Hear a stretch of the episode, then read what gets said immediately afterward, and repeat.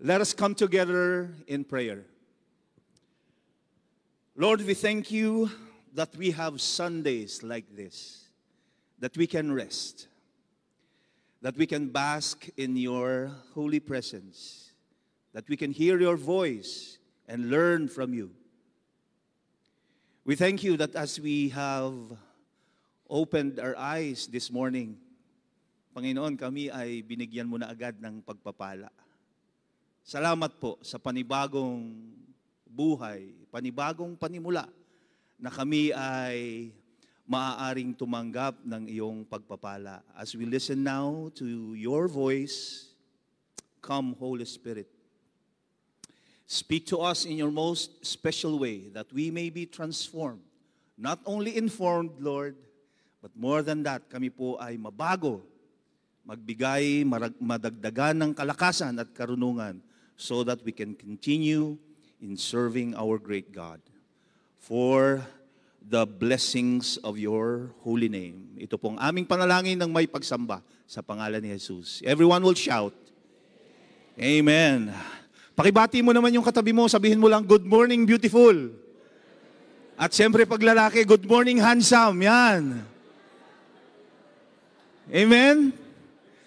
Tuwing linggo na lamang po tayo napapaalalahanan na tayo ay mga magaganda at uh, uh, gwapong nilalang ng Diyos. Amen? Sabi ng isa, hindi ka sure. sure na sure po tayo doon.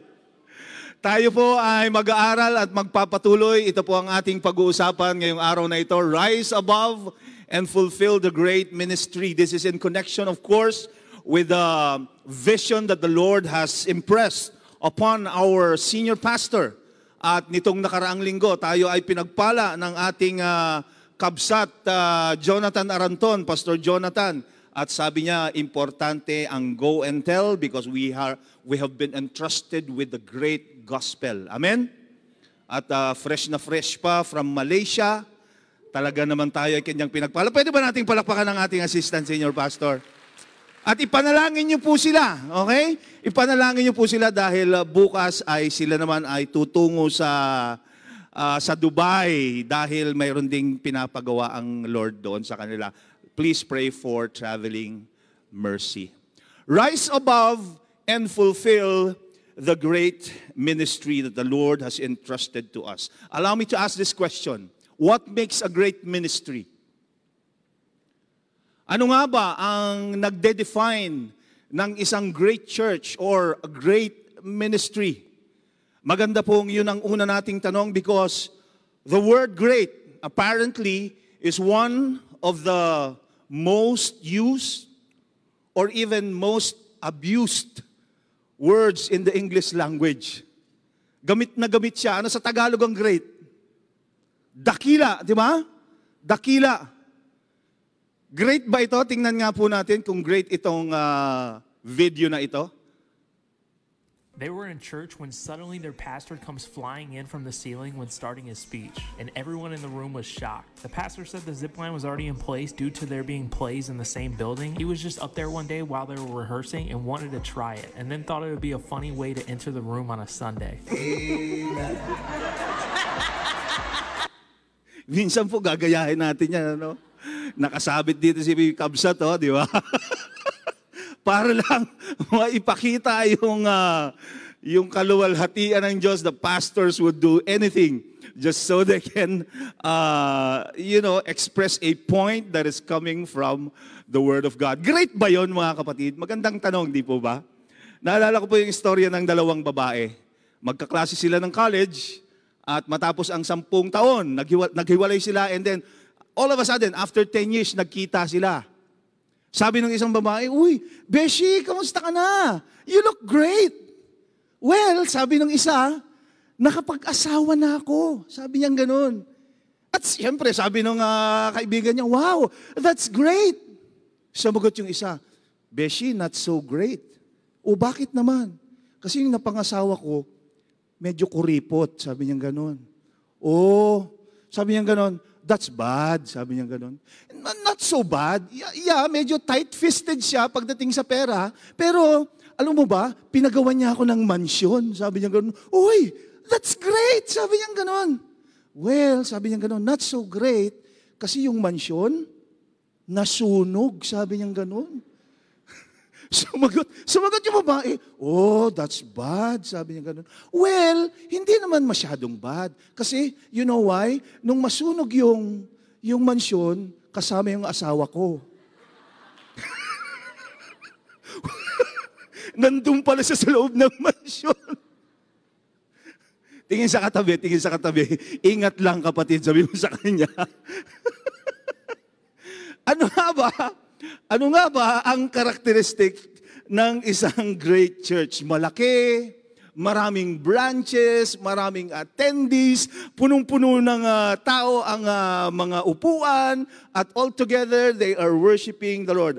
I'm not saying masama po pagka ganun mo dinefine ang ang great ministry or a great church. When, but when we say we are a great, we are, we belong to a great ministry, try to measure ministry uh, by way of looking at it.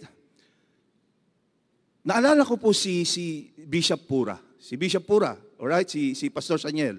Tuwing mag-uusap po kami, sasabihin niya sa akin, ba sinabi ko sa kanya, alam mo, ang, ang, ang ganda nung, ang ganda nung, nung church nung, uh, nung nandun sa, kung saan man lugar yon. Sabi niya, well, kaninong mata? Sabi niya ganun. Alam mo, ang ganda nung sinabi nung taong yun. Kaninong tenga? Sabi niya ganun. Alam mo, ang ganda nung damit nung uh, pastor na yun. Oo, eh, eh, kaninong perspective? Sabi ko sa kanya, hindi na ako nanalo sa iyo ah. Pero siguro, ang ine-express niya, pagka mini-measure natin, ang ilang bagay dapat imi-measure natin according to the eyes of the Lord. Tama? Kasi iba ang perspektiba ng katabi mo at maaring iba ang perspektiba ng salita ng Diyos. Kasi po, pag sinabi natin great ministry o great church, di ba ang laki ng church? nung Son of God sa Davao? Tama? O great ministry ba yon? Ngayon, nasa Senado. At iniimbestigahan sa mga maling gawa. Yung property ng uh, ni Senyor Aguila recently, di ba? Great yung ministry nila. Meron silang isang malaking community na nasa bundok. Binili yata nila yung bundok na yun eh. Pero great ministry ba sila? I don't know if we can define that ministry as something great. And so, when we try to understand what is a great ministry or a great church, we have to align with what the Word of God is saying. Right? Amen? Pastor Jojo mentioned last week or many, many weeks back, sabi niya ganun, we have to rise above the mundane because great ministry is at hand.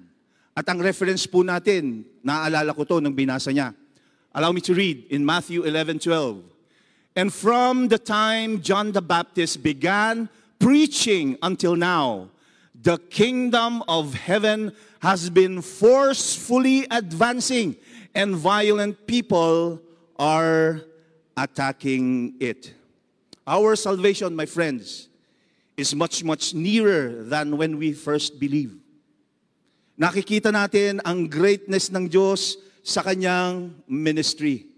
But, you know, when we talk about great church or great ministry or, or ano nga ba yung magde-define talaga ng isang simbahan na ina-anoint ng Lord at pinapagpala ng Diyos at itinalaga ng Diyos para maging ilaw ng sanlibutan. We have to examine the letter of the Apostle Paul to Timothy yan po ang ating uh, verse for today.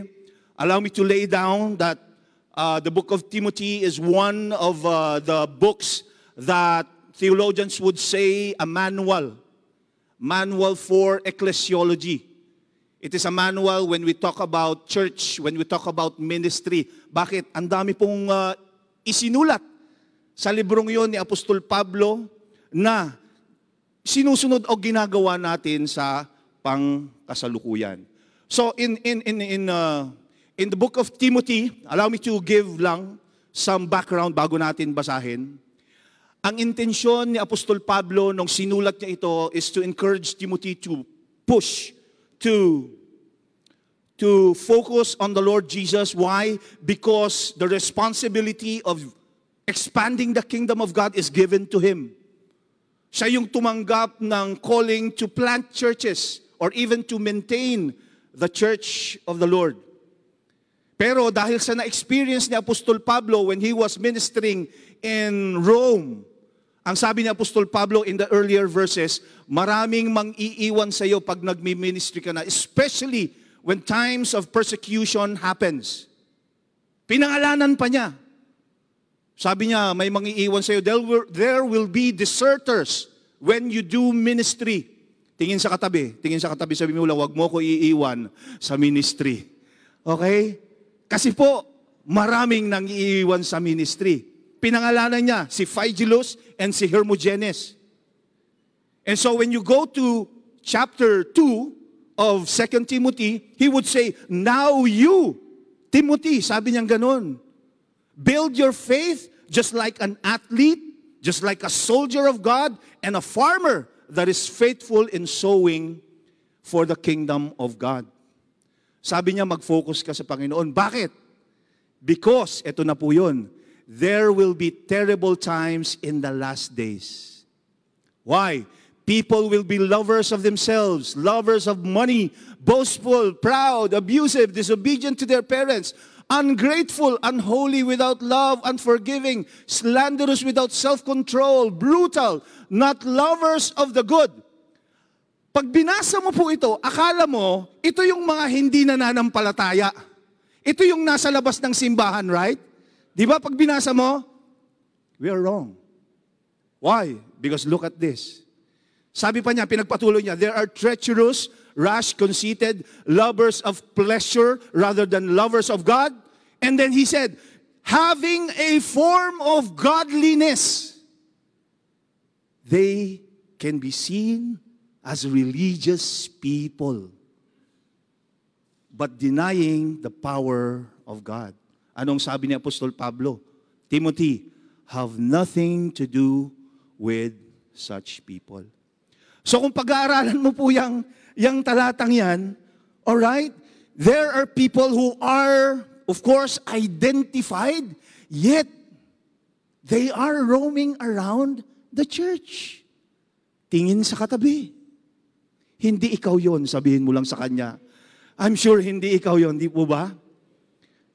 And so, Paul encouraged Timothy to focus on the core message of God. Especially so, that there are people in their midst that are corrupt. Parang church history lang din po yan. Ganun po ang nangyari nung unang panahon. Mamaya po pag-uusapan natin. But, Paul would continue to preach and teach Timothy. Why? Because as he has encouraged Timothy now, there are church people who are even preaching a different message of the gospel different message of salvation, if I may correct that. And so, ano nga po ba ang dapat nating maunawaan sa ating pagpapatuloy? Yung ating pong highlighted words, having a form of godliness but denying its power. Ano pong ibig sabihin yan? So dalawang bagay ang makikita mo na sasabihin nila, great ministry ako. Ano yon? godly form versus godly power. Forma o power. Hindi po masamang pumorma. Ang problema, kung puro forma. Pero hindi nakikita ang kapangyarihan ng Diyos. Pag-aralan po natin, ano nga ba ang isang simbahan na, na nagpapakita lang ng puro forma o ang isang simbahan, isang ministry na nagpapakita ng kapangyarihan. What is form of godliness? When we say form, it is superficial. Or sometimes it is nominal, pangalan lang. Hindi naman talaga ginagawa yung mga utos ng salita ng Diyos. Hindi naman talaga umi-effort for, for, you know, that person to ascribe in the precepts of the Word of God. At maaari ang forma, nagpabaptize din siya. Maari ang forma, nag-communion din siya. Nag-worship din siya, nagtataas din siya ng kamay. Pero that's superficial, mga kapatid. Ang sinasabi rito ni Apostol Pablo, kailangan mag-manifest ang kapangyarihan ng Diyos. Amen? The power of God should manifest in us, not only as an information being received by you and me, but more than that, we are to be transformed by the Word of God. That is why the Apostle Paul would continue. Anong sabi niya? Ipagpatuloy po natin yung talata. Sabi niya ganun, As for you, referring to Timothy now, sabi niya, continue in what you have learned. Ipagpatuloy mo ang iyong natutunan and have become convinced convinced of because you know those from whom you have learned it, and how from infancy you have known the Holy Scriptures, which are able to make you wise for the salvation through faith in Christ Jesus. Tuloy natin. At sinabi rin niya, kailangan mo ang salita ng Diyos. Why? Because all scripture is God-breathed and is useful for teaching, rebuking, correcting, and training in righteousness so that the servant of God may be thoroughly equipped for every good work. First point for today. A great ministry produces godly men and women. Can I hear an amen? Tingin sa katabi, mukha bang godly ang katabi mo? Ha? Dapat hindi lang mukha. Okay? Kasi kung mukha lang, mukhang godly, di ba? Paano yun? Pag merong pagkamukhang godly lang, pag medyo nagulat yan, biglang magsasabi ng kung ano-ano yan. Di ba? Hindi praise the Lord ang lalabas dyan pag mukhang godly lang. Dapat may power, dapat may katotohanan ang kapangyarihan ng Diyos. Ano pong sabi? As for you, continue, ipagpatuloy mo ang mga natutunan mo. Merong mga nagturo sa iyo, you have somebody who has trained you and equipped you and modeled Christianity so that you can be patterned in their lives. So, so ang gustong sabihin dito ni Apostol Pablo, kailangan mayroon tayong kabanalan, that we continue to be holy. Pabuti ka ng pabuti, pabanal ka ng pabanal. Habang tumatagal ka bilang Kristiyano, marami kang natutunan. Pero kung minsan naman, habang tumatagal, lalo kang sumusungit. Tingin sa katabi, hindi ikaw yon sabi mo. Buti na lang hindi ikaw yon. Habang marami kang nade-deposit na ka- ka- kaalaman sa, sa iyong isipan at nakikita mo yung pagkukulang ng iba, sungit-sungit mo sa kanila. Bakit gano'n? Nawawalan ka ng pagmamahal.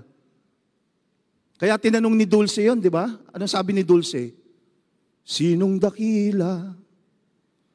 Sino ang tunay na baliw? Tingin sa katabi. Yun lang. Ano sabi niya? Yaon bang sinilang na ang pag-iisip di lubos o husto ang isip, ngunit sa pag-ibig ay kapos.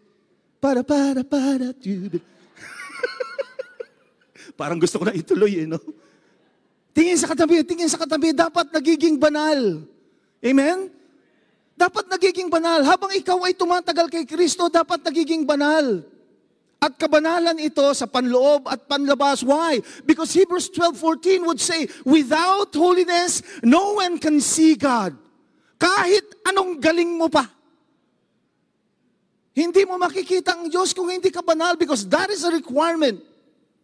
Kabanalan ba natin? Mamaya pag-aaralan natin kung anong klaseng kabanalan ang ating pinag-uusapan. I remember the power of having heroes of faith. Yung meron kang model, meron kang hero. Naalala niyo yun? Bago tayo magpatuloy, pwede niyo bang alalahanin, yung unang-una ka pang naging kristyano, Pastor Rom, sabi niya, yung nanay niya ang kanyang hero. Right? Kayo, sino ang hero ninyo? Yung unang nag-disciple sa iyo, yung unang nag-introduce sa iyo ng kabanalan ng Diyos, naalala niyo yun? Naalala niyo yun? Yung nakakaalala, itas nga yung kamay, itas ang kamay. There you go. Yung hindi naalala, mag-uminom po kayo ng uh, pangpa, ano ng memorya, ha? Memo plus gold. Bakit ko po sinasabi yun? Kasi about 20 years ago, when I was a young Christian, napakahalaga po ng tinuro sa akin ng mga, yung mga heroes of faith ko. Particularly Brother Joey Lopido and Brother Dave Pakulan. Brother Dave Pakulan was the head usher during those times. Brother Joey Lopido, Lopido belongs to the MOA. And lahat sila ay ay naglilingkod sa Panginoon. At ako po ay bagong-bagong Kristiyano. Saan po ako nagtatrabaho noon? I was working in the airport, okay? As a as a as a ground staff. Okay? Nandun po ako. At ang flight namin, ang flight namin nung unang panahon, alas 12 ng gabi. So, makakauwi ako pagka nakalipad na yung eroplano around 2, 3 a.m. So, from the iya, uwi ako, magko-commute ako. At ito po ang problema. Okay lang naman sana, pero yung jeep na sinasakyan ko, hihinto yun sa may Boulevard Corner Airport Road.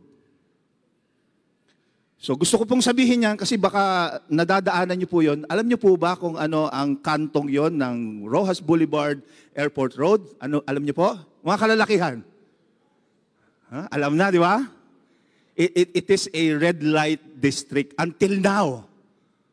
And so, pag guminto ako ron, naka-uniforme ako ng pang-airport, dahil ang susunod na sakayan, nasa may tulay pa ng baklaran, lalakarin ko po yun. Lakad ako ron. At nightclub dito, nightclub doon. At aaminin ko po sa inyo, nung hindi pa ako kristyano, stockholder po ako ron. Nakakahiyaman po. Talaga pong uh, pasyalan ko yung lugar na yun. And so during those moments, alas dos, alas tres ng madaling araw, dadaang ka ron. Di ba, Kuya Rupi? Nakita lang yung idol ko si Kuya Rupi. Dadaang ka ron. Dadaang ka ron. At alam niyo kung ano mangyayari, may mga naka-miniskirt, lalapit sa'yo, bigla kang aangklahan, daan ka muna, sabihin sa'yo. Di ba taga rito ka? Sabi sa akin. Babalik ka rin. Sabi gano'n. Alam niyo po, to tell you honestly, to, totoo po, sa harapan ng mga witnesses at sa harapan ng Diyos, awa ng Panginoon with that siguro one week na doon ako dumadaan, hindi po ako lumiko at hindi ako sumama. Mainit na mainit ako kay Lord. Pero nararamdaman ko po, yung susunod na punta ko ron, baka sumama na ako. Nararamdaman ko talaga. And so what did I do? Pumunta ako sa mga disciples ko, Brother Joe and Brother uh, Dave Pakulang, sabi ko sa kanila, ganito yung istorya. And by the way, Brother Dave was my boss during that time. So sabi ko sa kanya, Boss Dave, uh, may problema ako eh. Kasi pagka umuwi ako, ganyan. Kunento ko sa kanya. Kunento ko sa kanya yung sitwasyon ko. Na talagang malapit na akong mahila. So sabi niya, ah, hulaan niyo kung ano sabi nila. Sinabi ba nila, huwag kang titingin sa kaliwa, huwag kang titingin sa kanan, dumingin ka lang, dumiretso ka lang. Yung ba sinabi nila? Alam niyo, hindi po. Alam mo sabi nila? Brother Leo, mula ngayon, dalhin mo na ang service ng ating kumpanya para hindi ka na sumakay sa jeep, para dire-diretso ka na sa bahay mo. Hindi pa palakpakan natin ang Panginoon. Hindi po ako nag-rely sa kaya, kakayanan ko na kaya ko to, hindi ako titingin sa kanila. Alam mo ginawa ko, lumapit ako sa mga taong ito na maaaring gumabay sa akin. And, that, and, and honestly, salamat sa Diyos dahil yun ang landas na aking tinahak. Purihin ang ating Panginoon. Pwede ba nating palakpakan ang ating Panginoon? Godly form versus godly power. Our calling, dear friends, is a calling of holiness. Amen? Tell the person beside you, you are called to holiness. Yung may feelings naman, yung may feelings naman. You are called to holiness. Ito yung klase ng buhay na pagka sumabit ka, it brings your knees to repentance and increases your faith in the Lord. Kung babalikan po natin ang ating Panginoon in the gospel, particularly in John 5:14, John 8:11. Ito po yung instance na nagpagaling si Lord sa isang lalaki na sa pool of Bethsaida and another one with a woman that was caught in adultery. Babatuhin na siya para mamatay. Anong sabi ng Panginoon? Doon sa unang instance, ikaw ay pinagaling na sa iyong sakit. Alam niyo po kung ano sabi niya? Therefore, sin no more. Doon sa pangalawa, ikaw ay pinatawad na sa iyong mga nagawang kasalanan. Go and sin no more.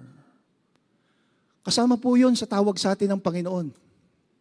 Hindi tayo niligtas ng Diyos para manatili sa kasalanan. Amen? So magandang tanong. Anong kasalanan na ang, ang hanggang ngayon, inaalagaan mo pa? Tingin sa katabi, konsensyahin mo lang ng konti. Sikuhin mo. Sabi mo sa kanya, aminin. Come on, come on. Ang mga bagay pong ito ay, it's, it's not really pleasant to, to hear, right? Kasi, sino nga ba naman ang, uh, nasusugatan tayo, na, narurumihan tayo pagdating sa kasalanan. Para itong, pag nakarinig ka ng ganitong preaching, isipin mo na lang na para kang pumupunta sa doktor. Di ba pag pumupunta ka sa doktor, anong gagawin? Merong stethoscope, ilalagay sa likuran mo, sasabihin sa iyo, ubo, ubo. Ikaw naman, tapos ililipat, ubo ka, ubo. Sililipat uli, ubo ka. Dok, ano sakit ko? May ubo ka.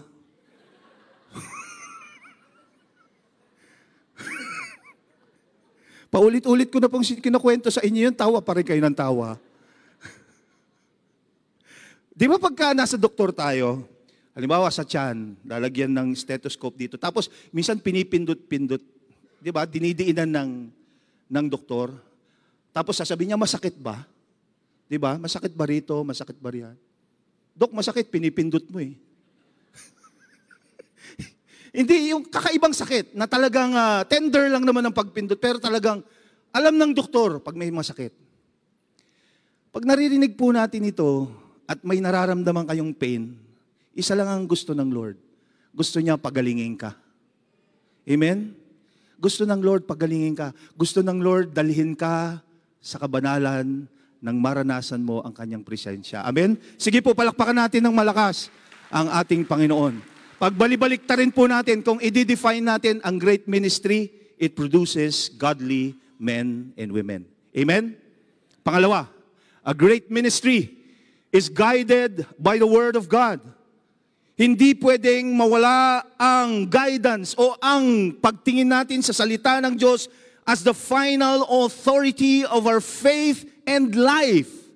It is about life and doctrine. Hindi lamang siya intelektual, kundi kung paano natin ipamuhay ang ating buhay bilang Kristiyano. The Apostle Paul mentioned, and how from infancy you have known the Holy Scripture. Dinefine pa niya, ang Scripture is God-breathed Nanggaling ito sa Diyos, siya ang naghinga nito. It is God revealing Himself to us. At magagamit mo ito, sabi niya, it is useful for teaching, rebuking, correcting, and training in righteousness. My friends, there's power in knowing the Word of God. Amen? There's power in knowing the Word of God. Pastor Bennett, of course, reminded us Naaalala niyo si Pastor Bennett, yung missionary natin sa India? Remember him, right? Lagi niyang sinasabi po pag magkakasama kami.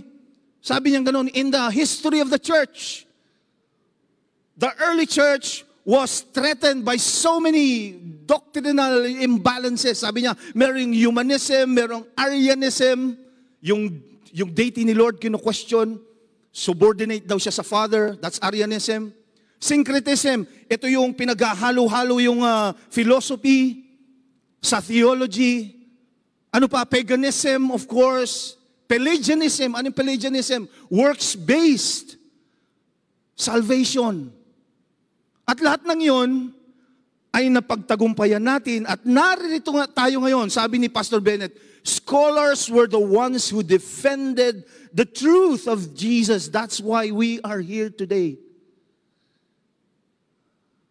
I praise God for our young people in the likes of Justin, na nag-MDiv, na nag-aaral, na nag nagpapakadalubhasa para lumalim ang salita, sa salita ng Diyos. Yung mga pastor natin nag enroll sa Ministerial Apprenticeship Program. And mind you mga kapatid, ipanalangin po natin because Lighthouse now is pursuing a greater ins- institutional, you know, set up for Lighthouse in terms of equipping its people. Amen? Ipanalangin po natin yan. Darating po ang mga bagay na yan. It was stated in, uh, in, in, the, in, in the Reformation history. Basahin ko po isang, isang instance because I was actually reading uh, a, uh, an article, a book about uh, Christianity, and it said about Martin Luther. Siya po yung nag-lead ng Reformation during the 1600. Sabi niya ganon, meron daw isang in charge by the name of John Tetzel. Anong sabi? He was in charge of the indulgences. Ano yung indulgence? During the time of, uh, of, of, of uh, Reformation, yung uh, Catholic, uh, the, the Roman Catholics, they believe in indulgences, in fact, until now, di ba? Anong sabi ron? Indulgences daw are the way for your loved ones who have passed on. Na pag nagbayad ka ng indulgence, sila raw ay lalabas sa purgatorio. Hindi po totoo yun.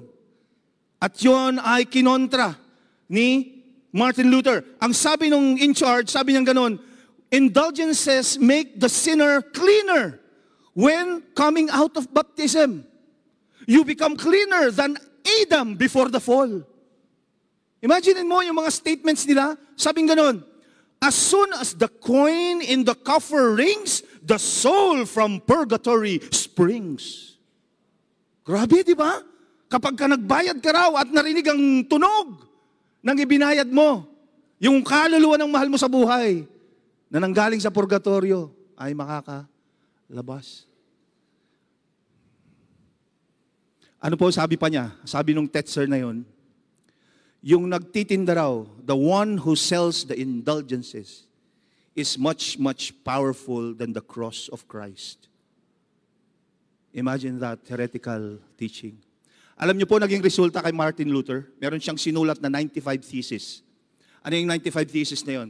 Sa kanyang, of course, righteous indignation, kinuha niya yung kanyang thesis, kumuha siya ng pako, o kumuha siya ng martilyo, ipinako niya sa pintuan ng, uh, you know, Imperial Church in uh, Wittenberg, Germany. And because of that, people were enraged. And interestingly, mas maraming sumuporta sa kanya. And that was the beginning of the church reformation. Bakit ko po sinasabi ito? Bakit ko kailangan ikwento? Mahagal, mahalaga pong naaaral natin ang salita ng Diyos. Amen?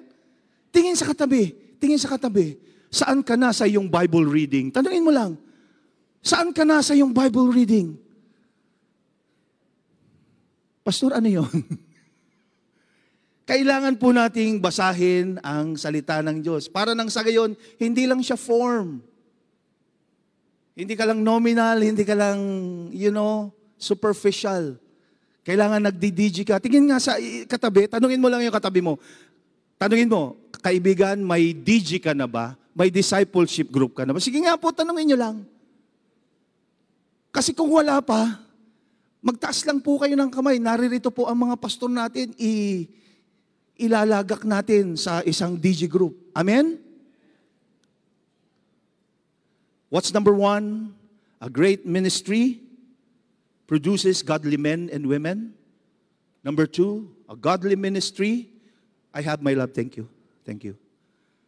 A godly ministry is guided by the word of God. And third and last, a great ministry stays connected to Jesus. Amen? Walang ibang naitataas, walang ibang napapupurihan, walang ibang nadadakila, kundi ang pangalan ni Kristo. Verse 15 would say, which are able to make you wise for salvation through faith in Christ Jesus. There's power when you have faith in the Lord Jesus Christ. Pag-aralan po natin itong pangatlong punto, and this is the last point, and then we will go to the application. Ang sabi po, naalala ko si Pastor Alex, we went to, to uh, Urdaneta uh, about uh, last week. At ang sabi po niya, alam nyo, nobody can ascend to God's greatness. Nobody. Hindi natin kayang abutin ang antas ng kadakilaan ng Diyos. Amin naman doon. Why?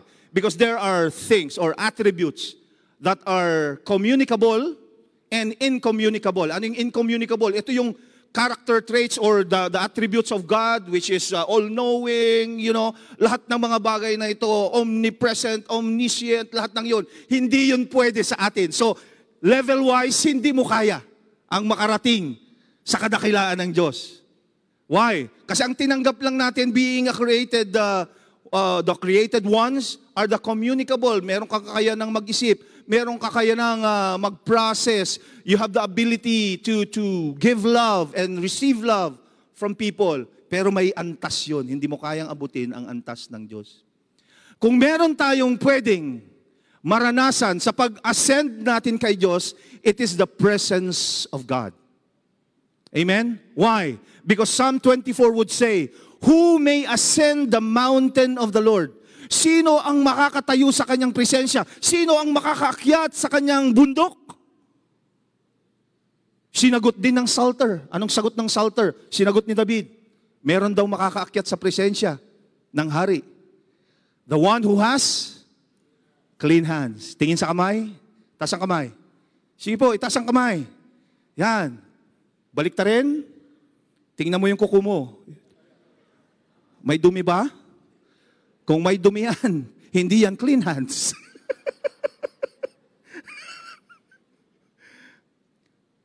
of course, figurative ito.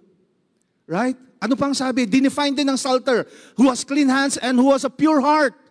Sa lahat ng iyong ginagawa, dalisay ang iyong motibo. It is not for your own glory that you are doing ministry, but for the glory of God and for the saving of many lives. Amen? Ano pa? Sabi niya ganun, who do not trust in an idol. At hindi nagsasalita ng mga sumpa or swear by a false God. Tanong, meron kayang taong ganyan?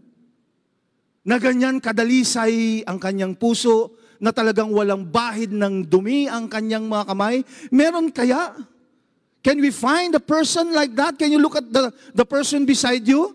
Madidefine kaya na ganyan siya? Of course, nobody can stand except when we believe in the Lord Jesus Christ. Amen? Sige po, palakpakan natin ang Diyos. Dahil sa Kanya lamang tayo matatanggap ng katuwiran. The righteousness is given through faith in Jesus Christ to all who believes. That's Romans 3. Redemption can come only or comes only by Jesus Christ. So kung merong makakaakyat sa presensya ng Diyos, ito ay sa pamamagitan lamang ni Kristo. And that is why we are. We are encouraged to stay connected. Amen? Tell the person beside you, stay connected. Stay connected to Jesus. Anong sabi ni Spurgeon? Our Lord Jesus Christ could ascend into the hill of the Lord because His hands were clean and His heart was pure. And if we, by faith in Him, are conformed to His image, we shall enter too. Amen? Can you hear an amen? Yan. Buti may nag-amen pa. Madali ba ito mga kapatid yung pinag-uusapan natin? Having, uh, belonging to a great ministry, na kailangan ikaw ay maging banal, na kailangan ikaw ay, ang tawag doon, matuto sa salita ng Diyos at laging nagpupuri kay Kristo. Palagay niyo madali ba ito? Of course, it, it's not an easy task to do. And without the grace of God, mahihirapan po tayo. Amen? Naalala ko po, ang aking pong darling, ang aking pong, aking pong asawa, si Kathy. Yung mga Valentine's pa yung feeling nyo ha. Si Cathy po meron siyang cupboard sa bahay. Meron siyang sa Tagalog stante. Aparador. Meron siyang lagayan ng mga groceries, di ba? Meron tayong mga ganun sa bahay, di ba? Tapos yung grocery niya, hindi siya hindi siya covered ng ng pinto or ng uh, ng ng door na glass siya. So nakikita yung laman. Okay? So, of course, mag-grocery kami, bibili kami ng corned beef, bili kami ng ah, mga delata, you know, at ilalagay mo ron. Meron ding mga chips, whatever. Lalagay mo ron. Kasi yun ang, ah, you know, doon ka kumukuha ng supply. Meron kayong ganon? Meron kayong ganon, right? Pero si Cathy po, napapansin ko siya, pagka nandun kami, tingin siya ng tingin doon. Pagka dadaan siya ron, titingnan niya ulit. ganun. Tapos, you know, tuloy na siya. The following day, titingin na naman. Sabi ko sa kanya, ano ba to? Bakit tingin na? Parang ini-inventaryo yata niya. Bakit? Ini-inventaryo yata niya. Tapos, hindi na ako nakapagpigil. Sabi ko sa kanya, ala, bakit, bakit lagi mong, ah, wala ka namang ginagawa dyan? Ah, Bakit lagi kang, ano, sabi niya sa akin, alam mo, love, pagka kumukunti na, nalulungkot ako, sabi niya. Nalulungkot daw siya. Of course, being the head of the family and the one uh, and, uh, task, given the task to provide, di ba, alam ko na ibig sabihin nun. So pag kukunti na, kailangan mag-grocery na ako. Mag-grocery na ako. Tama? At syempre, pagka nag-grocery na ako, ako naman ang nalulungkot. kasi, kasi kailangan puno lagi, di ba? Eh, syempre, marami ka pang gastusin, tubig, kuryente, upa ng bahay, etc. Pag-aaral ng mga anak. So, so sa akin nakaatang yung responsibility na yon. Agree? But you know what? Sa aking bila, yung sa aking responsibility as a father, it's not an easy task. But there are times na nararamdaman ko yung sobrang connection ko kay Lord. You know when? When during, uh, when, when, when it is morning, at ako ay nagde-devotion sa Lord, gigising ako na maaga, alas 6, ganyan, 6.30 or 7 o'clock. Pag nagde-devotion na po ako ron, andun lang ako sa may maliit na table ko. At ah, nagbabasa ng salita ng Diyos, nag-aaral ng konti. Maya-maya, darating na yung misis ko. May daladalang kape at may daladalang corned beef. I, I, I, you know, could not help but really say, Lord, salamat. Dahil kahit minsan na-stress ka sa ganyang mga, you know, pangangailangan mo, simple, you know, needs in our daily lives, alam mo rin na ang reward ng Diyos ay naririyan. Amen? At ang papa, pagpapala ng Diyos ay naririyan sa kanyang mga lingkod. Sige po, palakpakan natin na malakas ang ating Panginoon. Feel na feel ko ang connection ko kay Lord kapag ka kumakain ako ng Pure Foods corned beef. May brand pa. Psalm 37:25 would say, I was young and now I am old, yet I have never seen the righteous forsaken or their children begging for bread. Amen? Palakpakan natin na malakas ang ating Panginoon. Especially when you are in the ministry, mga kapatid. If you are serving in the great ministry that, that we have just defined, hindi-hindi ka pababayaan ng Lord. Amen? Itas mo nga yung kamay mo. Tas mo lang yung kamay mo. Ipatong mo lang sa balikat ng katabi mo. Encourage mo lang siya. Hindi ka pababayaan ng Diyos. Sabihin mo lang. Hindi ka pababayaan ng ating Panginoon. Because that's part of His great ministry. I don't know what's, what's your situation now. Hindi ko po alam ang particular na sitwasyon mo. Pero isa ang alam ko, hindi magkukulang ang Diyos. Amen? So how do we apply this? Apply natin para medyo, medyo meron tayong action plan. Okay? Isa lang po ang gusto kong maintindihan natin, God's greatness should manifest in His ministry. Ilang linggo na tayong nag-uusap tungkol sa ascending to greatness. Dapat ito ay makita. Amen? Kung itutuloy po natin yung talata, ito po ang sinulat ni Paul para kay Timothy. Sabi niya ngayon, mayroong pag-aaral ng salita ng Diyos, mayroong kabanalan, mayroong koneksyon kay Lord. Okay? Bakit? Why is it? What's the purpose of all of that? Sabi ganon, so that the servant of God may be thoroughly equipped for every good work.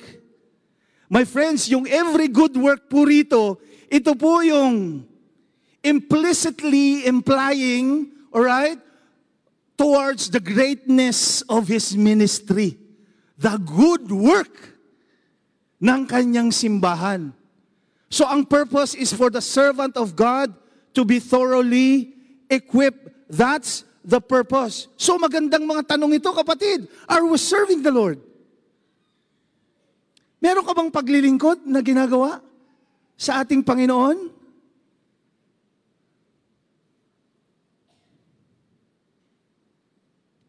Sino po rito yung five years ng Christian? Pwede ba itas ang kamay? Five years na ng Kristiyano, five years. Ten years, ten years. Twenty years, twenty years. Wow! Thirty years, thirty years. Sige po, palakpakan niyo ang inyong mga sarili. Amen. Purihin ang Diyos kung kayo ay matagal ng Kristiyano. Naglilingkod po ba kayo?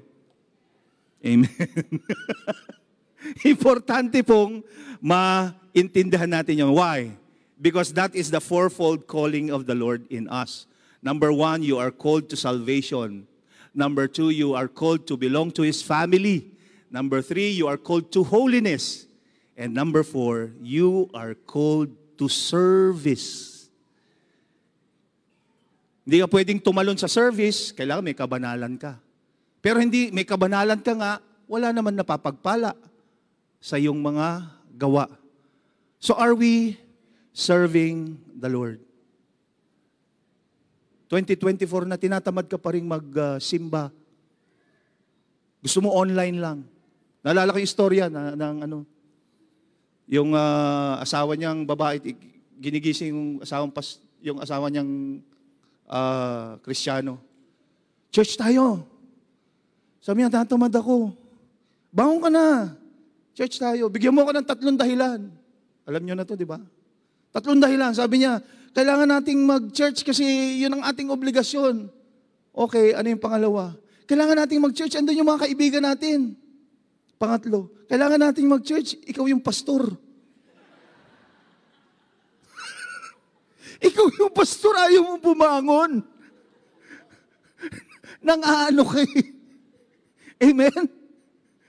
So tayo po ay dapat maglingkod sa Lord. Pangalawang tanong, do we submit ourselves for equipping. Pastor, hindi ko alam magsalita. Pastor, hindi ko alam kung paano ang gagawin ko. Pasan ba ako magsisimula? There's equipping in the church. Paiigtingin pa natin ang equipping na yan. Ayoko pong i-preempt yung mga plano natin, pero napakaganda ng plano ng Lighthouse in terms of equipping. And this is the moment, this is uh, the Kairos moment that we will institutionalize kung paano natin i-approach ang pagsasanay at pagpapagaling ng ating mga lingkod. And finally, is God's power manifested in our ministry. Kayo po ang magsabi, kung forma o power lang tayo. Forma lang ba o power? Kailangan merong pagbabago, kailangan merong fruitfulness, kailangan merong nangyayari sa atin. Is there godly power in the ministry? It's high time that we should understand is there are we are we sharing the love of God to other people? Why? Because I believe great ministry should stay fruitful. Kung tayo ay may kabanalan, kung tayo ay nag-aaral ng salita ng Diyos, connected tayo sa ating Panginoon, mamumunga ka. Hindi mo mapipigilan yan. Amen? You will feel that strong sense of mission that lives are needed to be transformed. There should be constant, you know, conversions, families being saved. And yes, yung paborito ko, merong church planting na itatanim ang simbahan ng Diyos saan man tayo dumako. Pwede ba nating palakpakan muli ang ating Panginoon? So, nasan ka rito mga kapatid sa aking binanggit. Are we serving the Lord? Are we submitting ourselves for equipping? At nakikita ba ang kapangyarihan ng Diyos sa ating ministry? Sa ating pagtatapos, nais ko lamang pong sabihin ito. God's greatness should manifest in His ministry. Forma o power? Dapat power. A great ministry produces godly men and women. A great ministry is always guided by the Word of God. A great ministry stays connected to Jesus. Alam natin na hindi madali. Amen? Pero dahil hindi naman tayo iiwanan ng Panginoon, we can rise above the mundane and fulfill the great ministry entrusted to us for the glory of one and only name, that is Jesus. Amen? And for the saving of many lives. Palakpakan po natin ang ating Panginoon. Inaanyayahan ko po ang ating praise and worship team. We have time. It's 11 o'clock. Would you like to pray, mga kapatid? Gusto niyo bang manalangin tayo? Spend natin ang susunod na ilang minuto sa pananalangin at pagsamba sa Panginoon. But I have a challenge. Kung sa pakikinig mo kanina, ikaw yung, Pastor, hindi ako masyadong, hindi ako ready sa ministry. Maybe because I am not equipped. Mari tayong maraming dahilan. Marami tayong mga naiisip. Ah, yung panahon ko hindi masyado. Pero saan ako pwedeng makatulong? Approach us. The Lord is talking to you now. The kingdom of God is forcefully advancing. Okay? Uma-advance. Ayaw nating may maiwan. Amen? Napakahirap po nun. Pagbalik ng Lord, yun, yung pastor na iwan. Ayaw natin yun, di ba? Oh, come Holy Spirit. Hallelujah. Oh, touch every person, Lord. Touch every heart. Oh, bless every family, Lord, that is represented in this place. Oh, Holy Spirit, move, Lord. Move in power. Hallelujah. I see people getting touched by the Lord. People being healed by God. Hallelujah. Oh, sickness and diseases are healed in our midst. Signs and wonders are happening. Transformation is at hand. Hallelujah. Oh, hallelujah.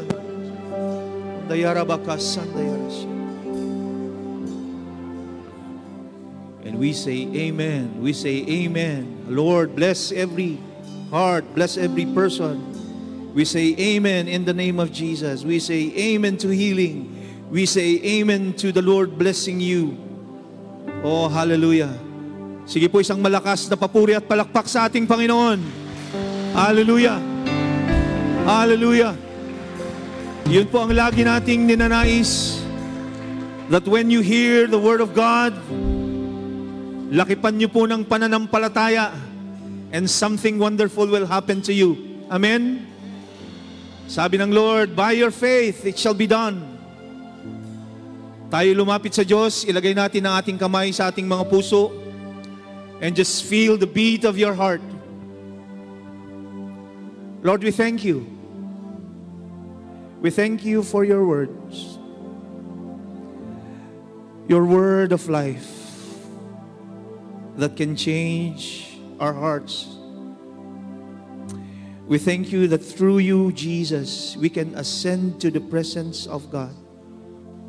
And only by your grace, we can do that. Salamat Panginoon sa ministeryo na ipinagkatiwala mo sa amin. Hindi po lahat ay nabibigyan ng pagkakataon para mapaglingkuran ka sa ganitong kaparaanan. But Lord, you have chosen Lighthouse. You, have chosen each and every one of us to serve in the family builders, in the youth, in the media, in the Levites, in our discipleship groups, in the missions, in the regions, in the foreign missions that you have entrusted to us, sa men, sa mga kababaihan, Panginoon, sa inyo po ang nanggagaling ang panawagan. The calling comes from you. And at the same time, the blessings to fulfill the mission comes from you as well. And so today, Lord, we thank you for this great privilege that you have given each of us to serve you in your great ministry. So, Lord, would you bless everyone now?